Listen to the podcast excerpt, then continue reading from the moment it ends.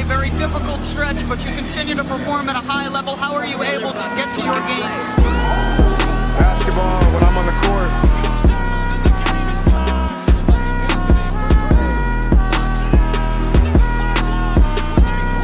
Rebecca, in the future, when you interview me, can you please take off your damn heels? He said, I'll present you, provided you let me wear your heels. We'll save that for later.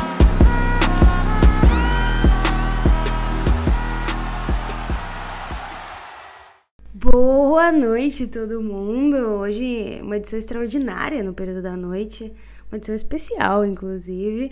Estamos de volta mais um dia para falar aí sobre o jogo da noite anterior, Miami Heat Boston Celtics. Um grande empate, um empate suntuoso aí. Para comentar esse jogo, eu trouxe Vitor Camargo, um dos maiores torcedores celtas do Brasil. Tudo bem, Vitor? Tudo bem, Agatha. Tô surpreso que você me chamou e não chamou a Deika, mas eu imagino que eu já tenha ouvido o suficiente dela nos últimos dias para preferir uma alternativa, é isso? é, a Drake é muito clubista, eu sei que ela teria muito o que falar. A gente tá dando uma revezada aqui, porque gravar o podcast todo dia é, às vezes é um pouco complicado, né? Pro trabalhador brasileiro que não sobrevive só de basquete. Mas aí, assim, a Drica, Drica sabe que as palavras estão em boas mãos. Estamos representando no tocante. Exatamente, exatamente, a Boston Celtics. Trazer você é como trazer uma extensão de Drica e Varini pra falar do Celtics, né? Mas é, ontem, ontem foi um dia bom, né? Você, você foi dormir mais cedo no primeiro jogo e você tava quase indo dormir mais cedo ontem né? Porque o Boston Celtics não começou muito bem, inclusive tomou um 18 a 8 e depois acordou para a vida. Inclusive, o Celtics marcou 56 pontos nas próximas 31 posses depois desse 18 a 8, que é uma taxa de 1,81 por posse de bola. É, se a gente pegar aí é, porcentagem, é como arremessar melhor que 90%, né? Parece Basicamente, bom. pois é, pois é. Foram 31 jogadas seguidas aí pontuando. E ah, você, como um, um, uma pessoa que tem uma coluna, que gosta de destrinchar, queria entender tudo que foi ajeitado, né, do primeiro para o segundo jogo, a gente sabe que é basicamente uma, um plano tático totalmente diferente do que estava acontecendo contra o Bucks, agora para esse Miami. Mas o que mudou do jogo 1, que foi uma derrota amarga, para esse jogo? Acho que a principal coisa que mudou defensivamente é que no jogo 1, Boston acho que foi. Boston e Miami são os dois times que mais trocam marcação em pick and roll, né? E com, no jogo 1, por algum motivo, talvez pela ausência justamente do Harford e do Smart, Boston estava jogando em drop, né? Que é quando o pivô recua pro garrafão e estava dando esse espaço é, vertical para a infiltração do Miami Heat e eles cavaram uma cacetada de lance livre com isso. E no jogo 2 eles fizeram o que eles fizeram o ano inteiro para ser a melhor defesa da liga, que é trocar todos os pick and rolls, mesmo se colocar o o Marcos Smart guardando o Bama Adebayo, e aí Miami simplesmente não teve espaço. Aí você depende demais de Miami atacar no mano a mano, Boston vai ter sempre opção para mandar ajuda em todos os lugares, e esse sufocamento, assim, é, é fácil apontar para o resultado. E assim, uma coisa que eu tento fazer todo o jogo é ver dentro da partida o que, que é sustentável, o que, que não é do que aconteceu, né? Então é fácil apontar para Boston arremessando 50% de 3, Miami é, arremessando 30% de 3, e eu falo, bom, isso vai nivelar um pouco. E vai, uma parte vai.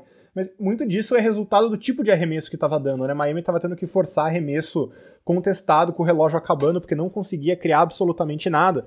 E Boston estava rodando muito melhor a bola para achar bons arremessos. Então é natural que o time Celtics tenha um aproveitamento melhor.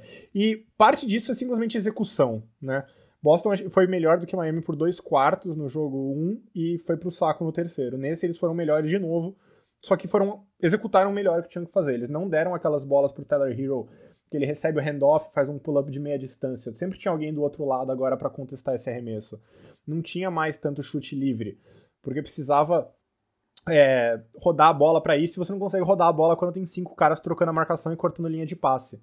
Né? Então você fica ultra dependente do Jimmy Butler, tanto que o único momento onde o Heat realmente conseguiu igualar um pouco a partida foi no terceiro período, que foi quando o Jimmy Butler acho que fez 16 pontos mas é, é, impossível que o cara faça 60 pontos todo jogo, 16 pontos todo quarto, para manter o time vivo. E aí, quando você precisa rodar a bola, Miami não é um time tão equilibrado nesse sentido, né? Você não consegue ter defesa e ataque na mesma proporção. Você precisa jogar com o Tyler Hero, um Gabe Vincent, um Max Struz, que é um cara que te dá ataque, mas prejudica você na defesa, pode ser caçado na defesa, ou você vai encher o time de caras maiores, mais físicos na defesa, mas que no ataque Boston vai ignorar e vai congestionar, enquanto o próprio Boston ele equilibra muito melhor essa questão de ataque e defesa. Então, a, a meu ver, foi basicamente isso. Claro que muito passa pela volta do Smart e do Horford, porque eles são ótimos defensores, trocam muito bem a marcação e Boston muito visivelmente estava mais confortável trocando a marcação com eles uh, de volta.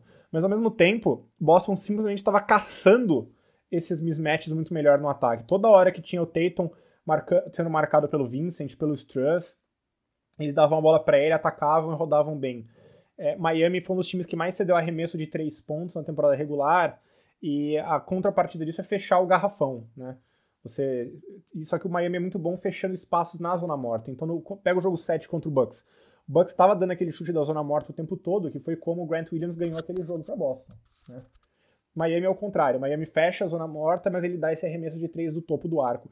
E uma impressão que me deu é que Boston estava muito ligado nesses arremessos. Toda hora é, tinha essa situação de dois contra um, né, no, na zona morta e mais ou menos na diagonal ali da, da linha de três pontos e a tendência do time geralmente é passar para a zona morta, que era sempre onde o Heat estava ajudando. Nesse jogo, vários momentos tinha essa dúvida, você olhava para a zona morta, congelava o defensor, fazia o passe para o topo do garrafão, para o topo do arco, e era uma bola de três livre. Então, Boston estava mais preparado em quais arremessos buscar e quais arremessos e como buscar esses arremessos, enquanto na defesa uh, é aquele, aquele sufoco de sempre da melhor defesa da liga. Pois é, queria tocar justamente nesse ponto. Jogo passado, Boston Celtics não tinha Marcus Smart, não tinha o Horford. A gente falou bastante do Horford na, na última série, que, enfim, é, foi, foi, uma das melhores peças aí do Celtics na série contra o Bucks, sem sombra de dúvidas.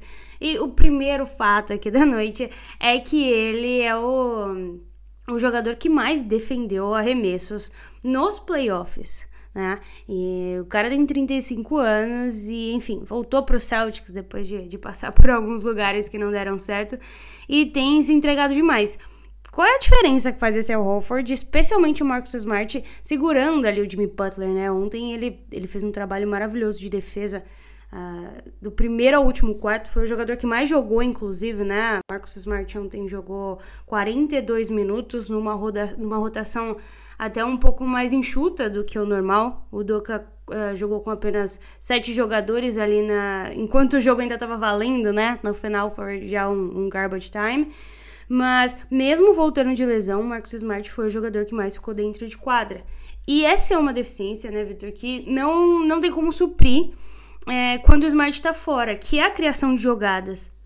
O Jason Tatum, apesar de ter melhorado muito, inclusive muita gente estava falando ontem da habilidade crescente dele em passe, né? Ele ainda não é esse cara criador de jogada playmaker de fato, como é um Smart para esse time.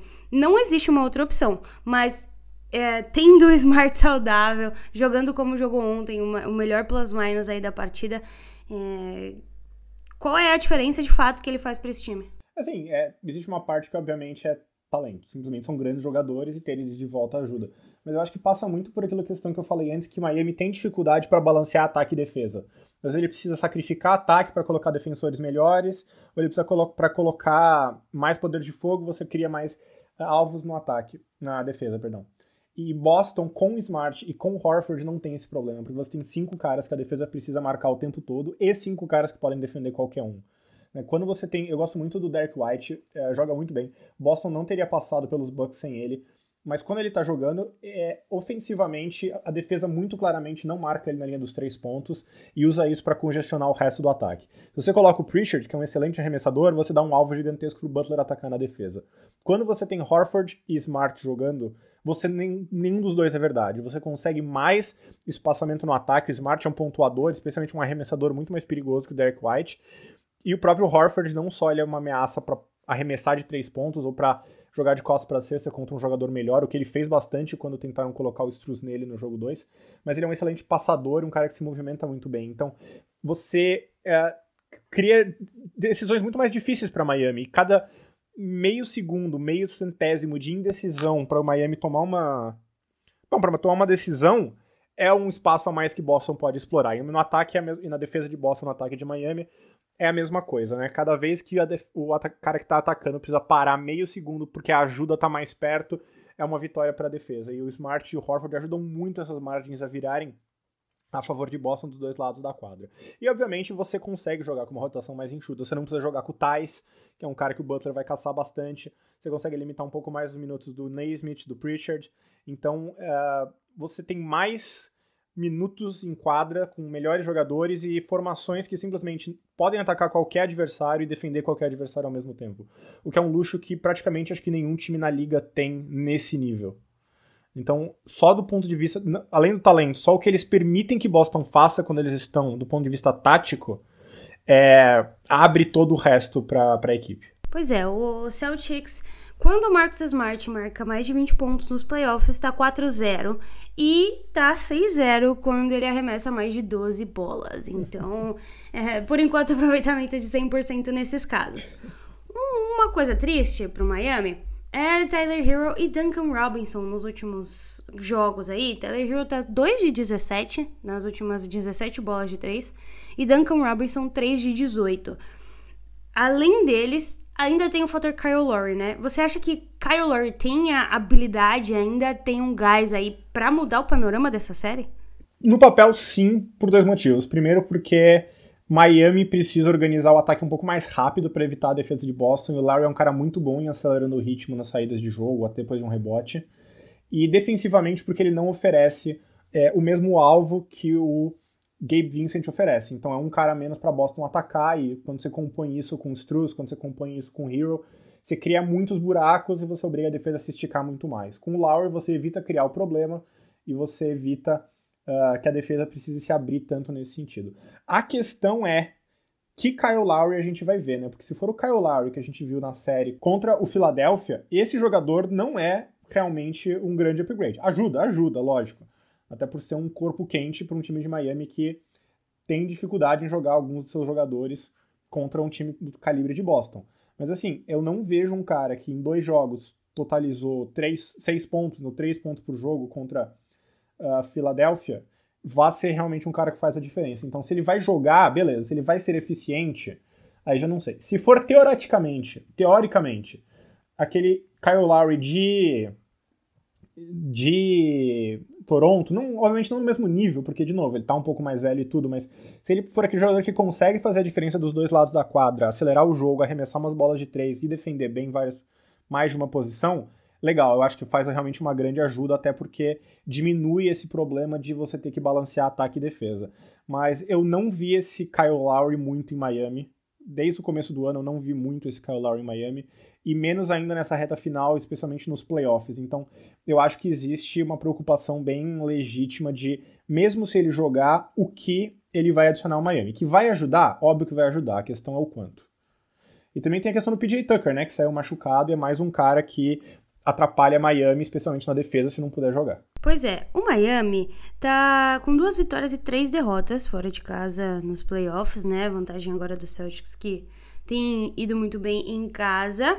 E são os dois times que lideram a liga uh, no maior, no, com o maior número de jogos liderados por 20 pontos ou mais, né? E, enfim, o Celtics, eles têm 31, 33, 3, perdão, 33-1 após liderar por 20 pontos e o Heat tem 33-0. Então, são times que tiveram a capacidade de construir grandes vantagens ao longo da temporada e mais que isso, né? De mantê-las, gerenciá-las. Pra gente finalizar o episódio aqui, Vitor, queria avisar as pessoas, primeiramente, que agora a gente tem uma página na Orelo. Orelo é um aplicativo que remunera uh, o podcast por visualização por plays e também nós temos os planos lá. São quatro planos para que vocês recebam material exclusivo, então tá valendo a pena. Entram, entrem lá, orelo.cc barra NBA das Minas. E Vitor, não uma te contei essa parte, mas a Opa. gente vai fazer uma aposta Qual hoje, tá? É uma aposta, pois é. Vamos fazer um combo aqui. Geralmente a gente aposta Uhum. em três coisas. Né? Pode ser ponto de jogador, pode ser rebote, pode ser vencedor, pode ser total de pontos, aquilo que você sentir que o seu coração deve, o Pro que você me três? diria. Pra hoje, Pra hoje, Olha, pode botar- Dallas e Warriors. Um Luka Doncic que rumores que está com gripe, então eu já avisei, flu game é, eu, vem falei- aí. eu colocaria um pouco no under, eu acho, abaixo de pontos. Se bem que eu não sei, qual que tá a linha de pontos? Ó, vamos lá, deixa eu abrir aqui. Dá, dá pra pôr tudo, praticamente. O que vai mudar é... Não, qual que é a linha? Qual que é a linha de pontos? É a odd. Ah, Então, dá pra dá pra pôr escolher todas, mais, quer? menos. Muito bom. Dá, dá. De 203 até 203 a 225. 225. Eu acho que um- abaixo de uns 215 tá bom. Eu acho que a def- a defesa do Warriors é muito forte. Tá vai complicar pra Dallas e provavelmente a defesa de Dallas vai ser um pouco melhor. Ela ficou um pouco confusa, mas eu acho que esse não vai ser um jogo de placar muito alto. Então eu apostaria assim 210, 215, ver uma, uma odd legal e colocaria abaixo.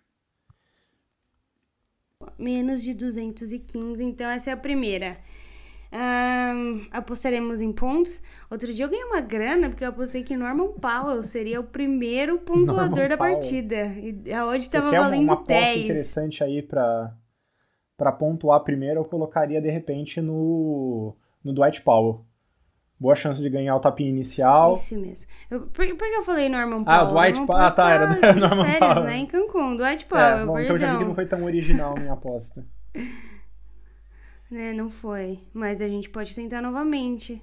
Você acha que hoje, Luca Doncic eu acho que anota ele um não anota um triple-double? triple-double porque eu acho que ele não vai ter assistências. Então não vamos de triple-double. Vamos de Norman Powell, primeira sexta. Dwight Powell. É, menos de 200. meu Deus! Qual, qual é o meu problema com o Norman Powell? Agora eu vou chamar ele de não pode Norman no Powell por sempre cima, também. tipo. Eu, eu, eu, eu, eu, crio o meu próprio jogador, mas tudo bem. Aqui, primeiro ponto. Dwight Powell. Boa, colocamos. Mais uma. E eu mais uma. que os Warriors simplesmente ganham. Tá, Vamos no no seguro, tá? né? Você menos, tá, tá, você pagando com aqui segurança menos hoje. 250, mas acho que é a aposta segura de hoje. Beleza, fechou. Então é isso. Ah, menos de 215 pontos. Dwight Powell, pelo amor de Deus, faz o primeiro ponto da partida. E Golden State Warriors É isso. vencedor. É fechado. isso? Pode me cobrar pelo menos dois, acho que acerta. Beleza. Fechou. É algum recado final, Vai, Vitor? Celtics. Sua Ah, coluna, me algo do no tipo? UOL, no UOL Sport, nos blogs, tem lá o 14 Anéis, é o nome do meu blog. Leiam lá, escrevo todo dia, tô fazendo uma cobertura bem intensa desses playoffs. E me sigam no arroba TMWarning no Twitter. Eu tô sempre tweetando e pistolando durante o jogo em tempo real. É isso. Quando ele não vai dormir antes, né? Só que eu não posso É uma surra. Valeu, Valeu, Vitor. Um beijo. Tchau, tchau.